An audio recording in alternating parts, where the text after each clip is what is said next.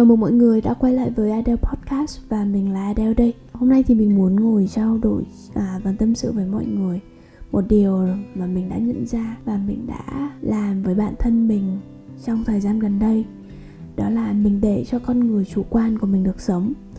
Nếu mà các bạn đã theo dõi mình từ hồi mình viết blog á, thì các bạn có thể biết là tất cả những bài viết của mình, những chủ đề nó khá là chung. Nó không có quá conservative hay controversial đâu. Những bài viết của mình thường quan điểm rất là nhẹ nhàng, không quá extreme về một phía nào đó. Bởi vì hồi xưa khi mà mình mới bắt đầu viết thì mình rất là sợ những cái quan điểm cá nhân của mình, cái suy nghĩ, những cái nhận định hay kiến thức chủ quan của mình sẽ ảnh hưởng lên những người khác. Nên hồi đó khi mà mình viết một bài viết hay mình chọn một chủ đề nào đó thì mình cân nhắc rất là kỹ. Mình sẽ cần phải nghĩ rằng liệu mình viết như vậy có ổn hay không? Liệu những kiến thức, những nội dung mà mình truyền đạt chưa đúng đắn đến các bạn hay không? Mình cũng có một người bạn làm blogger, anh ấy viết những cái chủ đề mà controversial hơn rất là nhiều. Sâu thẳm bên trong thì mình rất là ngưỡng mộ anh ấy vì có thể dũng cảm nói ra những cái suy nghĩ chủ quan của mình về một vấn đề nào đó. Mình không nói nó đúng hay sai, chỉ quan trọng là cái bước đầu tiên khi anh ấy đã dũng cảm động chạm đến những vấn đề đó.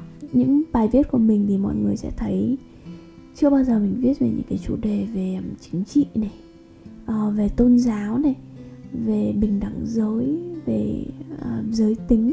Mình chọn những chủ đề khá là thuần, không quá gây tranh cãi nhiều. Bởi vì thời điểm đấy thì mình cũng ngại tranh cãi lắm, mình cũng không thích động chạm đến đám đông. Cái giai đoạn đầu của việc viết blog á, các bạn chỉ nhìn được một phần những cái suy nghĩ của mình thôi. Và có những cái suy nghĩ khác thì mình chưa bao giờ mang trên blog cá nhân cả. Nên có thể nói giai đoạn đầu khi mà viết blog mình chưa hoàn toàn thực sự sống với 100% con người thật của mình. Rồi mình nhớ có một lần mình đi tập thể dục này. Mình nghĩ mình bắt đầu mình mua giày. Mình cũng tham khảo nhiều người lắm. Nhiều người nói Nike tốt, nhiều người nói Adidas tốt hơn. Bạn mình thì nói không, Asics mới là loại giày tốt nhất. Nếu mà đã từng đi giày Asics rồi thì sẽ không bao giờ quay lại Adidas hay Nike nữa. Và bạn mình là một người dân chuyên về giày này, chuyên đi chạy marathon, chuyên đi chạy đường trường. Nên mình nghĩ là lời khuyên của bạn mình chắc là cũng đúng, chắc là cũng có nhiều sự tin tưởng được đây. Thế là khi mà mình đi đến các showroom và mình chọn giày mình mua á, mình đã cố gắng thử Asics nhưng thực sự cảm giác không hề tốt chút nào, rất là bo chân. Và cuối cùng mình end up mua một đôi Nike. Khi mình đeo đôi giày đấy lên thì mình cảm giác rất là tốt. Đôi giày đó vừa với chân mình và mang rất là thoải mái. Nhưng mặc dù mình đã chọn mua đôi giày Nike đó rồi, nhưng về nhà thì mình vẫn tự question bản thân mình liệu có gì sai với mình hay không. Khi mọi người ngoài kia hay những người expert về một mảng, những người chuyên gia về một mảng, họ đều nói là cái này mới tốt, nhưng bản thân mình lại không cảm thấy được như vậy. Liệu cảm giác của mình có là sai hay không? Đến mức như vậy luôn các bạn.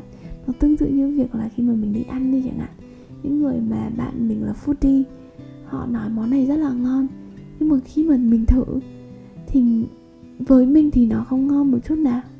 Hồi đó thay vì mà việc chấp nhận rằng đây chỉ là những cái khẩu vị cá nhân của mình thôi, đây là những cái personal reference của mình thôi, thì mình lại tự question bản thân, tự nghi hoặc bản thân từ những cái thứ nhỏ nhất rằng tại sao mọi người đều cảm thấy như vậy mà mình lại không. Mình đã không cho cảm nhận chủ quan của mình được sống. Mình cảm nhận dựa trên những cái reference của người khác. Và mình có một người bạn tên Mike, tụi mình thường hay nói chuyện với nhau rất là nhiều. Có một lần thì Mike cũng nói với mình sau là những biến cố trong tình cảm á, có thể bạn ấy chỉ cần công việc, bạn bè, người thân ở bên cạnh thôi, bạn ấy không còn cần tình yêu nữa. Và bạn ấy nghĩ rằng không nhất thiết rằng chúng ta phải kết hôn, không nhất thiết là chúng ta phải lập gia đình. Một mối quan hệ partner, có người yêu đến cuối đời, nó cũng không phải là mối quan hệ tệ. Chúng ta vẫn có thể là bạn trai bạn gái với nhau đến cuối đời và không nhất thiết phải kết hôn và không nhất thiết phải sinh con. Nếu với những cái quan điểm truyền thống thì chắc mọi người sẽ phản bác, mọi người sẽ không đồng tình với cái kế hoạch hay với cái suy nghĩ đó của bạn mình đâu. Nhưng mình nhận ra rằng bản thân mình cũng có những cái suy nghĩ, có những quan điểm, có những cái lựa chọn mà đi ngược với đám đông như vậy. Mình nghĩ it's okay not to love your family sometimes. Đôi khi bạn không yêu gia đình của mình, nó cũng là một việc hoàn toàn bình thường. Mỗi người, mỗi gia đình người ta có một câu chuyện riêng. Người ta không biết mình đã trải qua những điều gì. Khi mà tất cả thế giới ngoài kia, tất cả những chuẩn mực xã hội nói cho bạn rằng bạn phải yêu gia đình, những người trong gia đình phải yêu thương nhau, thì khi mà bạn không có cái cảm giác như vậy, bạn không feel the way people feel or think the way people think, thì bạn cảm thấy mình bị lạc lõng, cảm thấy mình không ổn. Đối với mình, tất cả những câu chuyện bên trên nó bắt nguồn từ việc là đâu đó sâu thẳm trong bản thân mình, chúng ta luôn muốn mình giống những người khác. Bởi vì chúng ta muốn cảm giác được thuộc về, cảm giác được thân thuộc. Bạn sẽ không có cái cảm giác cô đơn rằng mình thật kỳ cục, mình thật khác người. Và con người là một động vật xã hội, đúng không? Chúng ta cần cảm giác được thuộc về đó. Đó là lý do vì sao ta che giấu những con người chủ quan của mình, không cho con người chủ quan của mình có cơ hội được sống, được thở, được thể hiện cái suy nghĩ của nó, được cảm nhận những cái gì mà nó đang cảm nhận. Mình nghĩ rằng có rất là nhiều thứ ở trên cuộc đời này không có đúng và sai, mà nó chỉ là lựa chọn cá nhân thôi. Mình bắt đầu nhận ra rằng đôi khi sự thật không tồn tại, chỉ là nó được kể theo những cái câu chuyện, những chiều kích khác nhau thôi.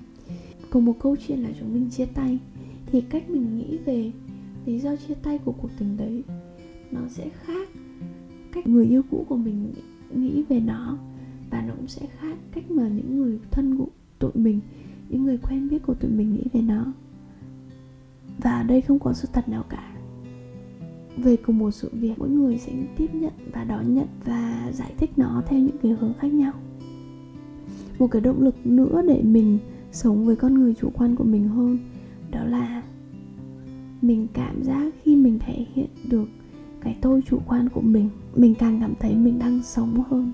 Bởi vì khi mà chúng ta che giấu con người chủ quan của mình, chúng ta khiến bản thân mình giống đám đông hơn. Và càng giống đám đông hơn thì chúng ta càng đánh mất bản sắc cá nhân của mình, và sẽ mất đi cái sự kết nối với con người của bên trong mình.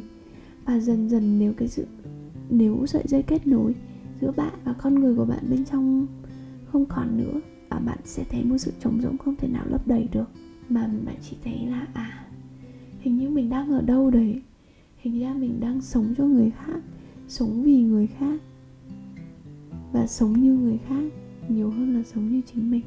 Khi mà mình bắt đầu thể hiện bản thân nhiều hơn, thể hiện những đặc trưng, những tính cách, những sự khác biệt của bản thân nhiều hơn, thì mình càng ngày cảm thấy vui.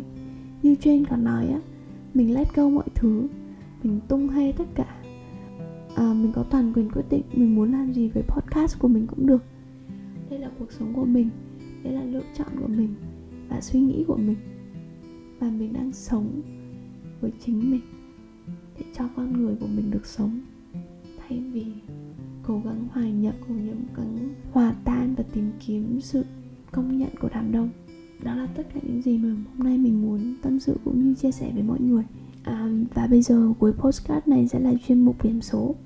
Thì hôm nay khi mà mình check á, hiện tại mình đã xếp số 63 trên bảng xếp hạng podcast ở Việt Nam rồi. Rất là vui. Mình nghĩ mình sẽ làm chuyên mục này cuối mỗi số podcast để các bạn có thể cùng mình tận hưởng cái hành trình cải thiện và phát triển bản thân của mình thông qua việc mình làm podcast. Cảm ơn mọi người đã lắng nghe và hy vọng gặp mọi người vào trong những số podcast lần sau. Goodbye.